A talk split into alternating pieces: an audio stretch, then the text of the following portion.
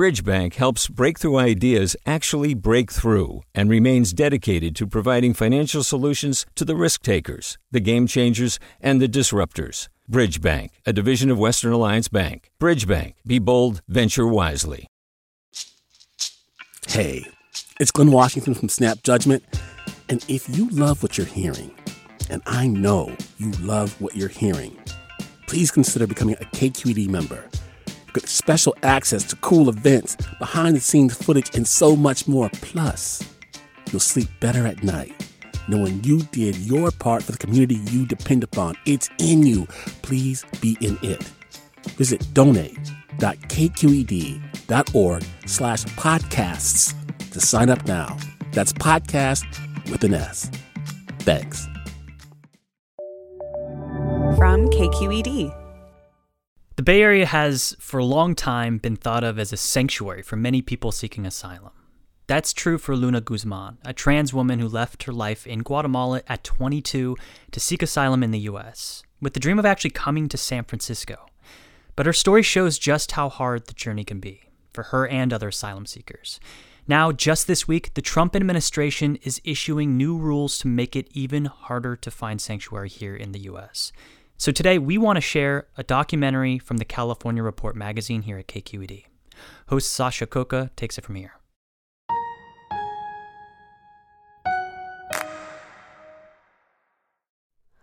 Hi, it's Terry Gross, the host of Fresh Air. We bring you in-depth, long-form interviews with actors, directors, musicians, authors, journalists, and more. Listen to our Peabody Award-winning Fresh Air podcast from W H Y Y and N P R. Hey, it's Avery Trufelman, host of Articles of Interest. And I've got to say, I've been a fan of K Q E D ever since I was a little kid, and I would come out to San Francisco to visit my grandma. It was just what we'd always turn on every time we got in the car, every time we were making dinner and turning on the radio. It was always K Q E D. And then over the years, I've become a massive fan of K Q E D podcasts because this is local reporting at its best. These are answers to questions you've always wanted to know, interviews with exciting, unusual voices, necessary journalism, all told with love and care and artistry. And did you know that a majority of K Q E D's funding actually comes from members? It's just people like you and me supporting the programs they love, while also getting access to cool events, behind-the-scenes footage, and so much more. If you want to sign up and be a part of this amazing community, visit donate.kqed.org slash podcasts to become a member today. That's podcasts with an S. Thank you for listening, and thank you for your support.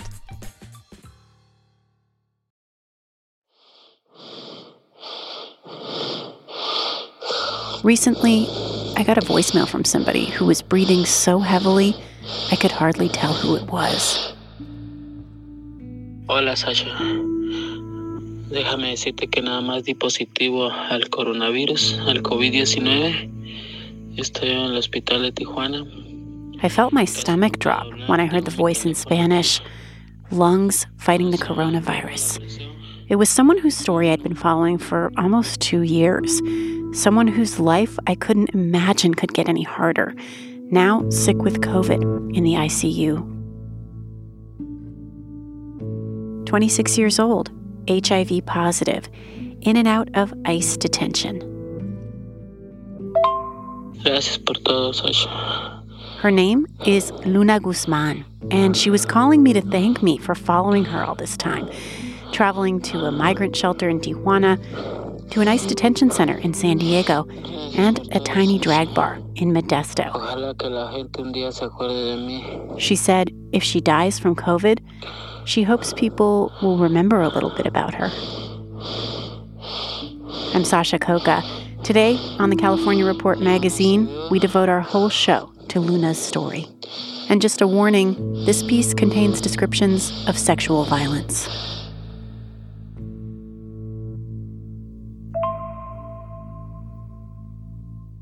When she turned fifteen, like so many girls in her town in Guatemala, Luna Guzmán celebrated with a quinceañera.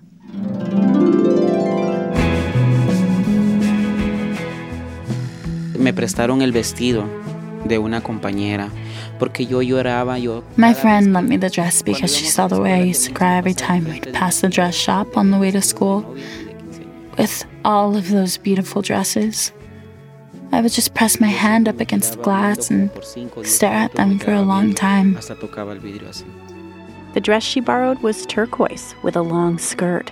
She took off her tennies and put on heels and a tiara.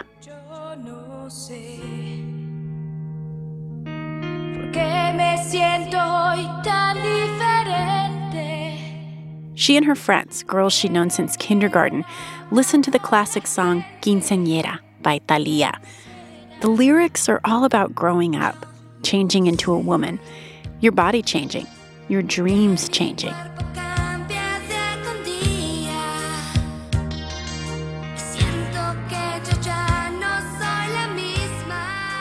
Yo me acuerdo que compramos un pastel. We had a cake, two or three bottles of champagne. I had chambelanes. Boys who dressed up in suits to escort her into the party. But no one was there from Luna's family.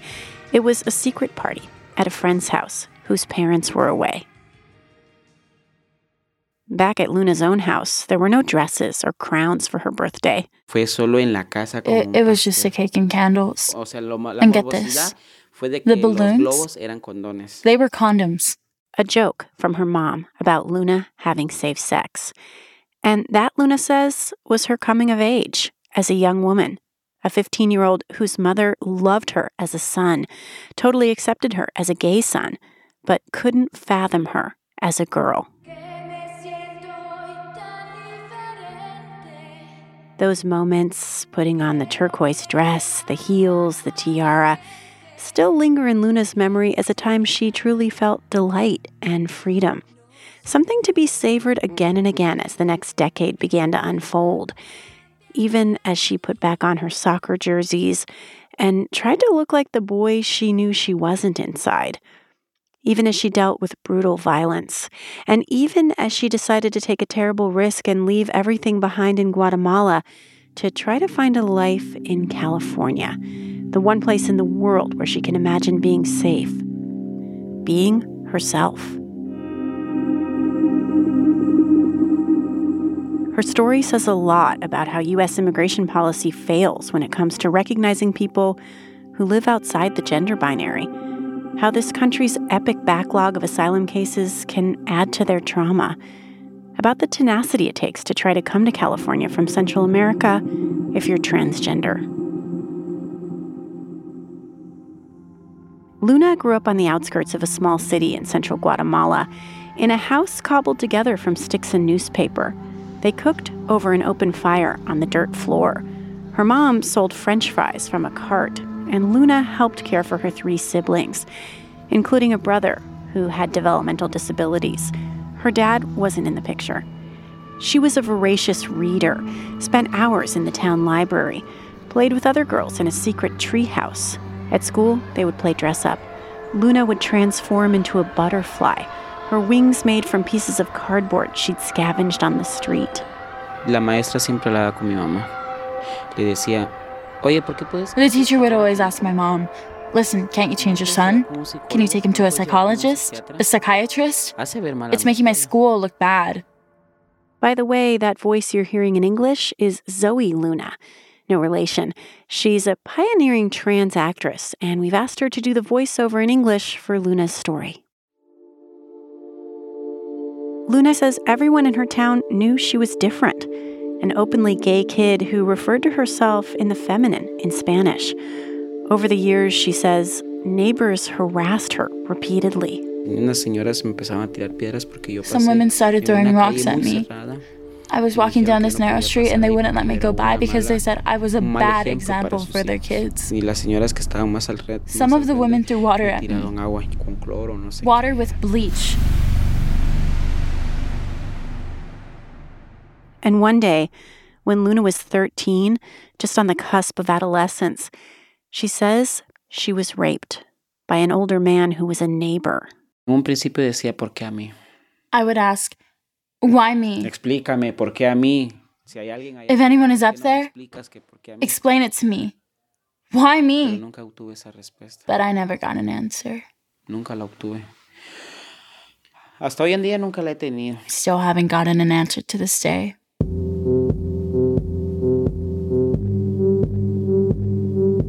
Sex trafficking is rampant in Guatemala. The U N has denounced the shocking number of children forced into sex trafficking rings because of poverty, and Luna became one of them. Some powerful men in her town forced her into prostitution. The clients were older men who Luna says would pay hundreds of U S dollars to sleep with young boys and transgender girls. I made them a lot of money. They forced me to use drugs, drugs they would sell to my clients. Guys so much older than me. The traffickers had connections with police, Luna says, so there was nowhere she could complain. Then, when she was sixteen, she says, she found out she was H I V positive. And she remembers the harassment from her neighbors getting worse. Once she remembers some of them beat her up so badly, they broke her collarbone, telling her they wanted her to behave like a real man. My town is so small and there was no information about sexual orientation or H I V. No information about anything. It's so close-minded. When she turned nineteen, she says she was still being forced into sex work sometimes. But she started to take some small steps to wrest back control of her life. She signed up to become a volunteer firefighter, went through the training course, saved money for the uniform. She felt so powerful rescuing people from car accidents, hosing down burning buildings. But then she says the other firefighters found out she was H I V positive and kept taunting her with homophobic slurs. I dreamed about coming to California, to San Francisco. She'd seen videos online of San Francisco's massive pride parade. She knew California was a place she couldn't be fired or evicted for being transgender, where she would have the legal right to get an I D in the name she wants to use, or use the restroom that matches her gender identity. De cumplir mis sueños, tal vez no tanto salir económicamente sin, uh, sino que to follow my dreams, not so much to get ahead financially, but just to make enough money to pay for my transition, para poder to flee the life I lived in Guatemala. De la vida que llevaba en Guatemala. So one day about four years ago, she decided to leave her town, leave her family, the fire department, the neighbors, the pimps. She was twenty-two years old. Mira, siempre nos tomamos fotos. ¿Ahí en Guatemala? Sí. Luna shows me pictures from the Mira. journey of her sitting on top of that famous train, La Bestia, that migrants take north. It's easy to pick her out. She's slight with the same gap-toothed smile and mischievous glint in her eye. She didn't wear women's clothes on the journey, but as she's done for most of her life, she kept her hair short and wore men's t-shirts and shorts for safety. But presenting as a man didn't always protect her. When Luna made it to Tijuana, it was August of twenty seventeen. Back then, she could just walk up to the border crossing and ask for asylum. She told an officer she feared homophobic violence. But Border Patrol officials didn't check the boxes on her intake form, saying she identified as L G B T. And that's where things started to go wrong for her. ICE put her in the Otay Mesa Detention Center near San Diego, gave her a bed in a crowded men's unit.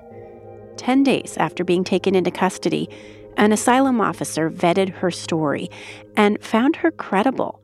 She told the officer she was gay, H I V positive, and was afraid she would be harmed in Guatemala because she sometimes dressed as a woman. A few weeks later, a trans-Latina organization sent a letter of support for her to the immigration court. But Luna was never moved to a special detention unit for trans women. Back in twenty fifteen, ICE and the Department of Homeland Security had agreed to improve standards for people who are transgender and give them access to a separate unit. If she had partnered with a skilled asylum lawyer, we would be having a really different conversation right now about her. That's Allegra Love. She's an attorney with the Santa Fe Dreamers Project, which has represented hundreds of transgender women in detention. She was never Luna's lawyer, but I reached out to her to ask whether Luna's experience with detention officials was typical. If someone expresses to them, hey, look, I am trans, I have gender dysphoria, I am not the gender you think I am, then the government has this responsibility acknowledged by their own hand to take that seriously and protect people from heightened danger. But Luna would spend months in the men's unit before her asylum case would be fully heard in front of a judge, inside the immigration court, right in the detention center. Good morning, this is Immigration Judge Olga Atia sitting in the immigration court in Otay Mesa, California. Day fifty in detention. Luna has an interpreter, but no lawyer. First, you have the right to be represented by an attorney or a qualified representative of your own choosing at no expense to the government. If you didn't catch that, the judge is saying that if Luna wants an attorney, she has to find one and pay for one herself. I want to look for an attorney. Okay, so Day ninety in detention. Luna tells the judge she can't afford her own lawyer, and she's had no luck finding a pro bono one after sending letters to lots of organizations. She has no resources, no network to plug into, and very little understanding of U S immigration law, which is about as complicated as tax law. Sí, su señoría, estoy listo para representarme solo. Yes, Your Honor, I am ready to proceed and speak on my behalf. Okay, now that I Luna wants to know how long she'll be detained. She reminds the judge she's H I V positive. Yes, and I ask this because I worry sometimes that I don't get my medication here to control the chronic disease that I that I have. Unfortunately, I don't have jurisdiction over such matters. Day one fifty-six in detention.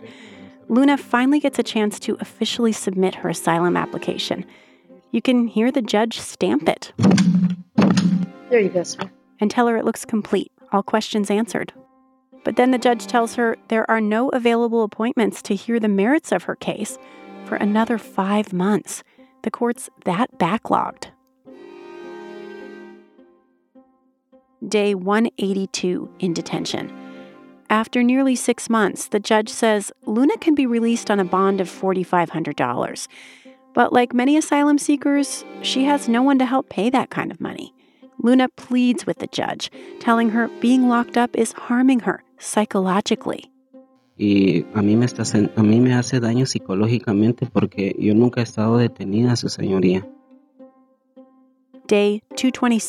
in detention. Luna does something she never expected to do. She gives up on her asylum case and asks to be deported right away. So then it's going to be about eight months that I've been detained here at the detention center. Y me siento sola, me siento um,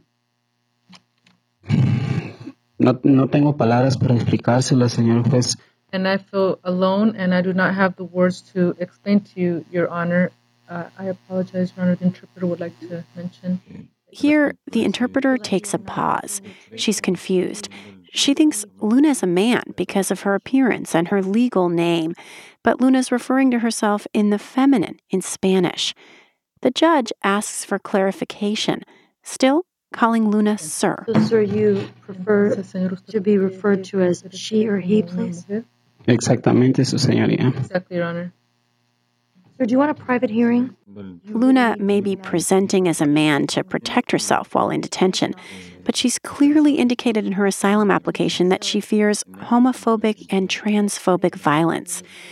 It's only now that the judge seems to clue into the fact that Luna hasn't been totally comfortable expressing her gender identity in front of a courtroom full of other detainees. Still, the judge can't seem to stop calling her sir.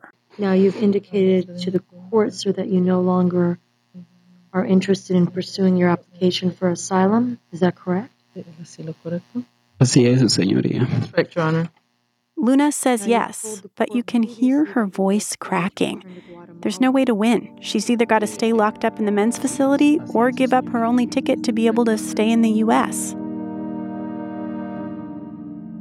On the plane ICE chartered back to Guatemala, Luna says she had a panic attack, shaking so badly she could barely walk out onto the tarmac when they landed in Guatemala City. As soon as she could, she got back on buses and trains to begin the long journey north towards California again.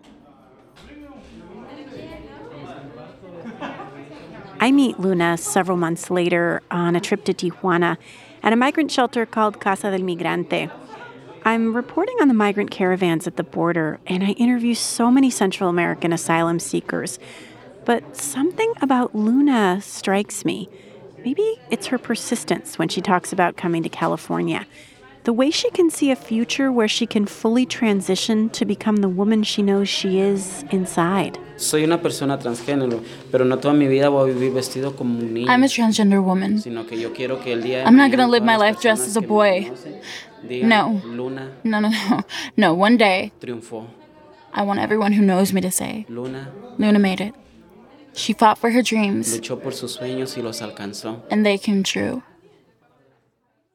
In this field, you meet a lot of people um, that are really bitter and really angry at everybody. I mean, it's, it's really understandable. One of the attorneys at this shelter, Cristina Reyes, tells me that of the hundreds of migrants who've come through, Luna stands out. There's these people that really stick out because they they had these horrible things happen to them, and they are still really positive. And I think that's the thing about Luna, that she has this positive energy. Well, even though she's been hurt many times in the past, she's still like really open to connect emotionally with other people. Sasha, ¿qué tal? Buenas noches. Pues fíjate que salgo a las once de la noche de trabajar y es algo muy. Luna and I keep in touch over the next few months. She scrapes together enough money for a cell phone, and we trade voice messages over WhatsApp. Okay, muy bien. ¿Por qué no me hablas cuando tengas chance? Pero si me puedes dejar un recado de voz o... She tells me she knows her dream of coming to California is probably over because she gave up her asylum case and was deported.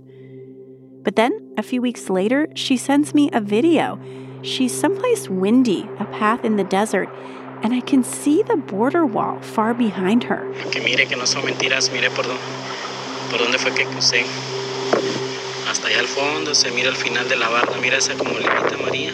Look, she exclaims, I crossed. I'll see you in San Francisco by the Golden Gate Bridge for a coffee. After that, my WhatsApp feed goes quiet for weeks. Then, one night, about six months after I started following Luna's story, I get a collect call from a detention center. Press one to accept the call. Luna. Hola, ¿cómo estás? Hola, ¿cómo estás? Luna is back at Otay Mesa, the detention center just east of San Diego, in the same cell, in the same bed where she had stayed the year before.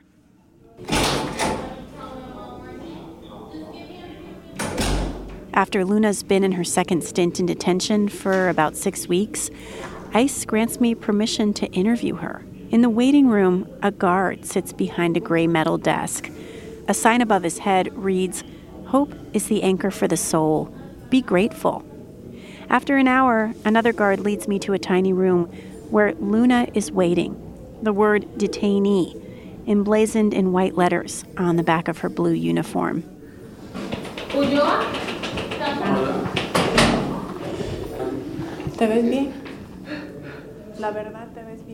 She looks gaunt and exhausted, but her eyes are still bright. She says the sexual harassment here has been a nightmare. Hay personas que Some people here, they touch your butt, your breasts. They look at you when you're taking a shower. They flash us. I, I don't want to be here anymore. I know if I complain, they won't listen to me.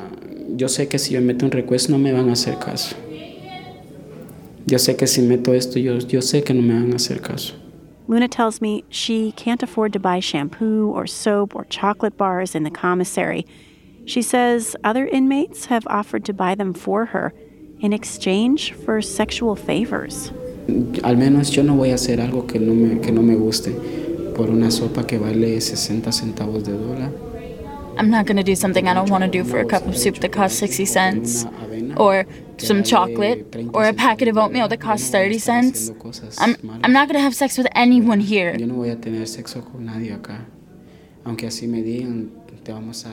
There's discrimination on the outside, but here, it's a different world. It's worse. It's a world where discrimination and homophobia and harassment are huge. It's way worse than on the outside because you have nowhere to go and get away from it. You're trapped. What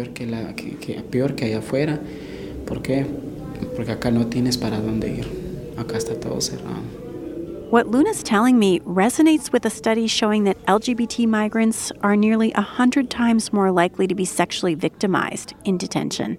Luna says she's spending a lot of her time trying to stay away from people, mostly sleeping, sometimes dreaming that she's in California, really in California. Estaba soñando que yo ya había salido, que yo estaba fuera, o sea, estaba fuera de acá.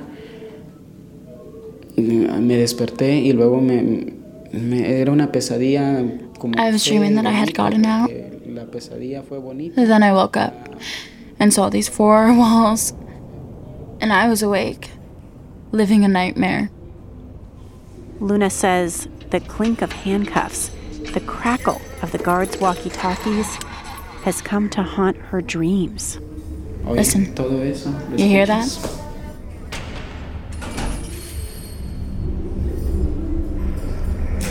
Con las llaves, con los grilletes, o con los radios, todo el tiempo, día y noche. That sound, it's all the time, day and night. I'm traumatized from hearing it. The sound of the keys. Hear it? Eso es todo el tiempo. All the time. Even in your dreams. You think they're coming for you, to handcuff you. The sound of the keys, the sound of the doors. Pam, pam, pam. Donde quiera que tú estés, escuchas el ruido de las puertas. Y yo ya no, como te digo, ya no soporto esto. I can't take it anymore.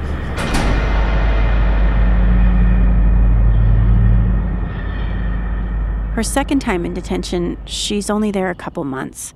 ICE plans to deport her as soon as possible. She crossed without papers after being deported once already.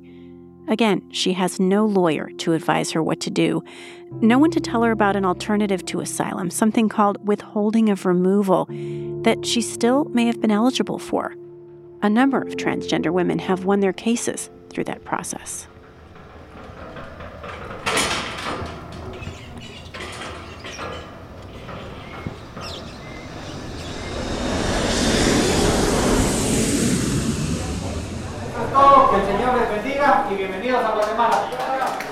An official with a megaphone stands in the Guatemala City airport greeting deportees, almost all young men, with a warm welcome, plus a sandwich and an orange soda.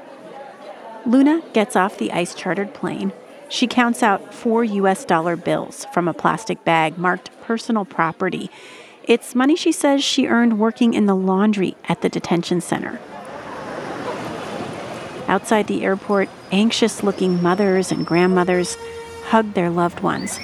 There's no one waiting for Luna, just the Guatemala-based video crew I hired to capture her arrival. People are swarming the deportees, offering to change dollars to quetzales. Luna looks around, dazed and exhausted. Her jaw starts twitching. She brushes her hand over her face, as if to make it all go away. And she gets in a taxi, which takes her to an L G B T organization in Guatemala City that helps deportees. ¿Cuál es tu profesión o oficio, Luna? Eh, bombera voluntaria. After hearing her story, an intake worker tells Luna it's unsafe for her to stay in Guatemala. He doesn't need to remind her about the trans women who've been murdered recently after being deported back to Central America. O sea, tu perfil es de muy alto riesgo. Mm-hmm. The best thing to do, he tells her, is to arrange for her to go to a safe house in a secret location where she'll always have someone guarding her. He's worried the traffickers she worked for might have connections in Guatemala City and could track her down. But Luna decides to leave the safe house after just one night. She refuses to feel locked up again. And she wants to get out of Guatemala and try once again to make it to California as fast as she can. And she's found a way to do it with some money wired to her from an unexpected source of help. It's a Friday night at the Brave Bull, one of the oldest gay bars in California. It's not in San Francisco or L A, but Modesto. A huge old-fashioned disco ball twirls above a trio of drag performers in cowboy hats, a guy strumming a guitar, and two very glamorous gals in high-heeled boots lip-syncing to Ana Barbara's song, Buscando un Corazón. I'm looking for a heart. It's a song these drag performers are dedicating to Luna.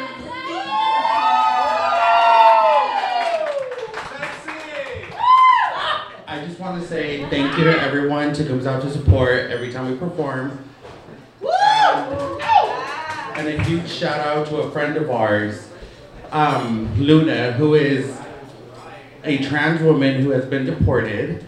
And we have been trying to show her so much love all the way from California. Thank you, everyone. This surprising crew rooting for Luna is led by a kind of fairy godmother. Miss Dame uh, Moore. Yeah, and my drag mom's name is Miss Mona Lotmore. And a fairy godfather, Tony Rodriguez. So is Tony like your drag stepbrother? I guess. um, I am. I also have a drag name. Just in case. Just in case. Tony's here. It has like a ring to it, you know, like, ladies and gentlemen, welcome to the stage, just in case. These two first heard about Luna when I reported a short part of her story from Tijuana for the California Report back in twenty eighteen. Tony's a former truck driver who came to Modesto looking for his own California dream, a place where he could transition. I originally come from the Bronx, and uh, I come from a Puerto Rican family. I mean, back when... Um, I was uh, identifying as a lesbian. It wasn't a good thing. I mean, it was it was pretty terrible. I got kicked out of my house. I had to live out of the trunk of my car. My mother uh, was so angry that she actually tried to yell out my uh, sexual orientation so that people in the neighborhood could hear it, so I could have an even worse time.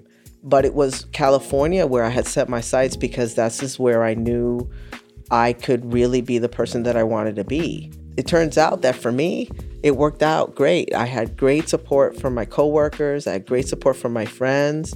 Then I hear about Luna and I'm like, well, I, I had it okay. So, you know, why not help somebody else? So maybe their transition and their journey could be a little bit easier. Tony sent Luna eighty dollars after she got deported, money that helped her make her way back to Mexico.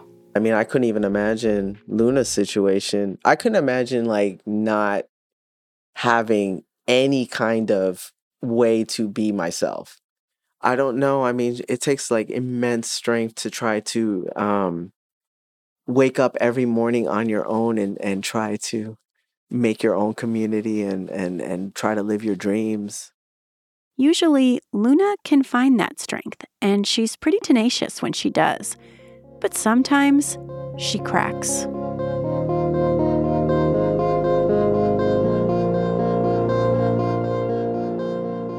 Hola, Sasha. ¿Qué tal? Fíjate que...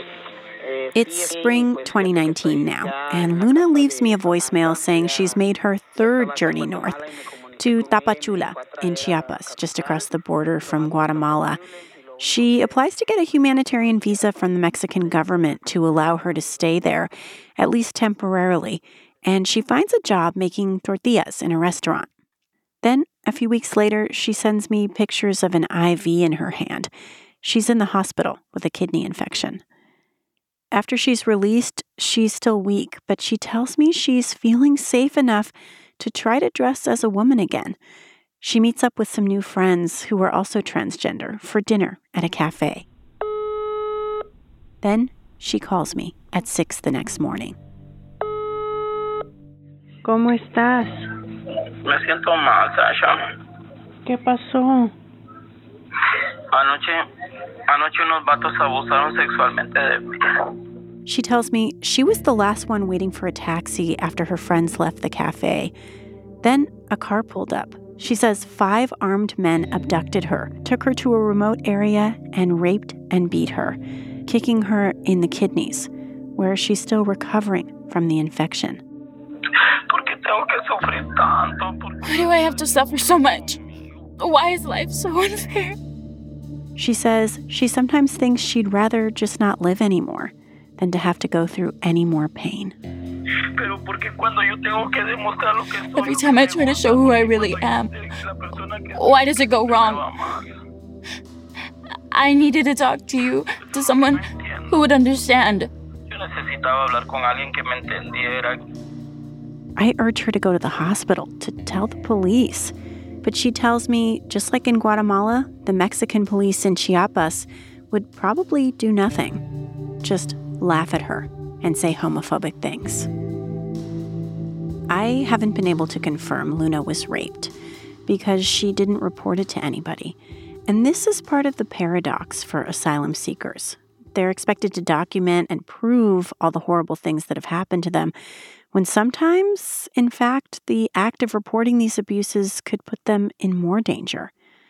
Of course, as a journalist, I've done my best to vet her story. K Q E D, where we produced the California Report, even had to sue the Department of Homeland Security to get her records released from ICE, which we finally did after almost a year. But when it comes to what happened to Luna in Guatemala or Mexico, there's no way to actually prove she was sex trafficked or assaulted. She's been in transit so long, living on the street and in shelters, that she doesn't have much documentation of her life. But her story is consistent with what others who know her have told me about her, and much of it is echoed in her asylum application and in her health records.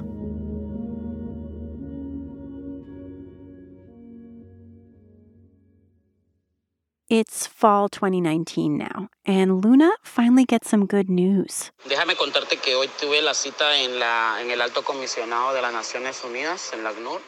the humanitarian visa to stay in Mexico, at least for a year. And the Mexican government has helped her find a bed in a new safe house for L G B T refugees back in Tijuana. It's called Casa Arcoiris, or Rainbow House. I can't visit her there, though, because they want to keep the location secret. So we meet at the section of border fence where she crossed the last time she tried to come to California. She points to squirrels and dragonflies flitting between the slats of the fence, between countries, without even knowing it. Look, at those squirrels, coming and going, and that cat. It just crossed the border through the gaps in the fence, and then slip back into Mexico. It's only we humans who don't have that freedom. She takes a rock and bangs on the metal border fence. Listen to that. That solid wall. It's a wall that kills your dreams. It takes away everything. I told myself that when I climbed over this wall, I would leave my past behind. I would be reborn. I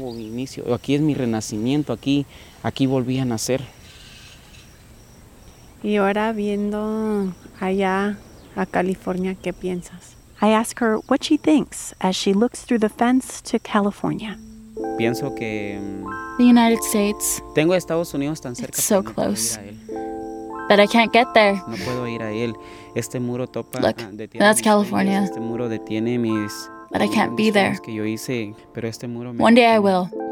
It might be twenty fifty or twenty-one hundred, but I will get there.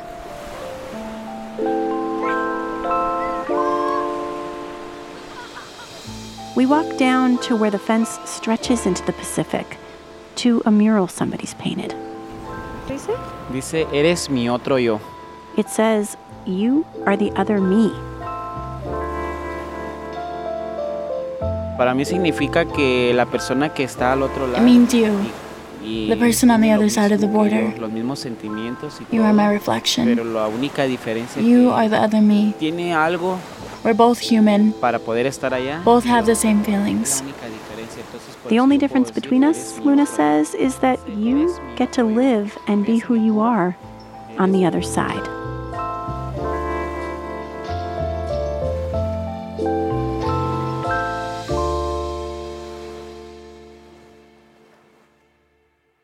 That trip about a year ago was the last time I saw Luna.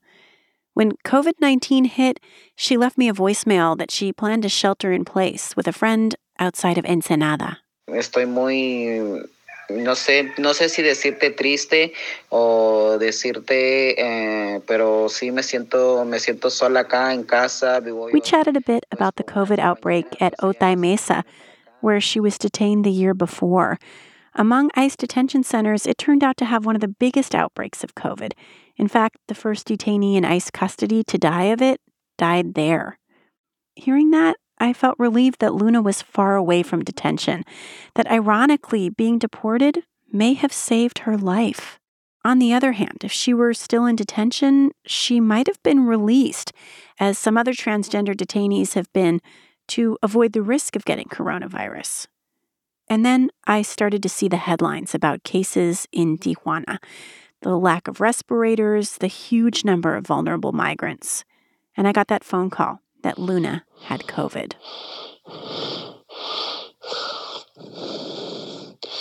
Then, as it's done so many times over the last two years, my WhatsApp feed with Luna went quiet for weeks. I tried to call the public hospital in Tijuana to track her down, but I couldn't get through. But a few weeks later, Luna left me another message from her hospital bed. Hola, Sasha. ¿Cómo estás? They took her off the vent. Oh, God, I thought I was going to die. But nope, this bitch, Luna, she's still here, resisting everything. I know this mother virus isn't going to kill me. I've got a lot more life in me. A lot I still want to say. I don't need a ventilator because I'm a strong-ass woman. I've made it through everything. I'm going to make it through this. I'm still here.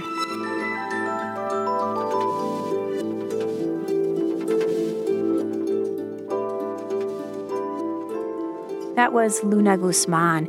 I co-reported this documentary about her with photographer and journalist Aaron Siegel McIntyre. You can see Aaron's photos and video of Luna at our website, california report dot org. Luna's words in English were performed by pioneering trans actress Zoe Luna, who found her way to Hollywood after appearing in an H B O documentary about her own quinceañera. You can catch her starring in the new movie, The Craft: Legacy. This project was supported by a grant from the International Women's Media Foundation. Their Reporting Grants for Women's Stories program is funded by the Secular Society. This story was edited by the California Report's senior editor, Victoria Malleon. Sound design and engineering by Rob Spate and Brendan Willard. Our director is Amanda Font, and our intern is Ariela Markowitz. Special thanks to April Demboski, Farida Javala Romero, Bea Gallardo, Taiki Hendricks, Erica Cruz Guevara, Julia McAvoy, Susie Racho, Adi Perez, Sandhya Dirks, Monica Lamb, Anna Vignier, and Joan Martinez for their editorial input on this story. I'm Sasha Koka. This is the California Report Magazine. Your state, your stories. Hi, I'm Sasha Koka, host of the California Report Magazine. Every week, we bring you stories about what connects us in the giant, diverse Golden State. Because what happens in California changes the world. I love this place. We were once seen as, like, the place to be, California. The land of milk and honey. That's where you go to Sunshine State. But we just have challenges right now. K Q E D's California Report Magazine. New episodes drop every Friday, wherever you get your podcasts. Hey, what's up? I'm Erica Cruz Guevara, the host of The Bay. Donations keep independent journalism alive and healthy. And you support outstanding journalism when you support K Q E D. So if you haven't yet, check out donate dot k q e d dot org slash podcasts. That's donate dot k q e d dot org slash podcasts with an S.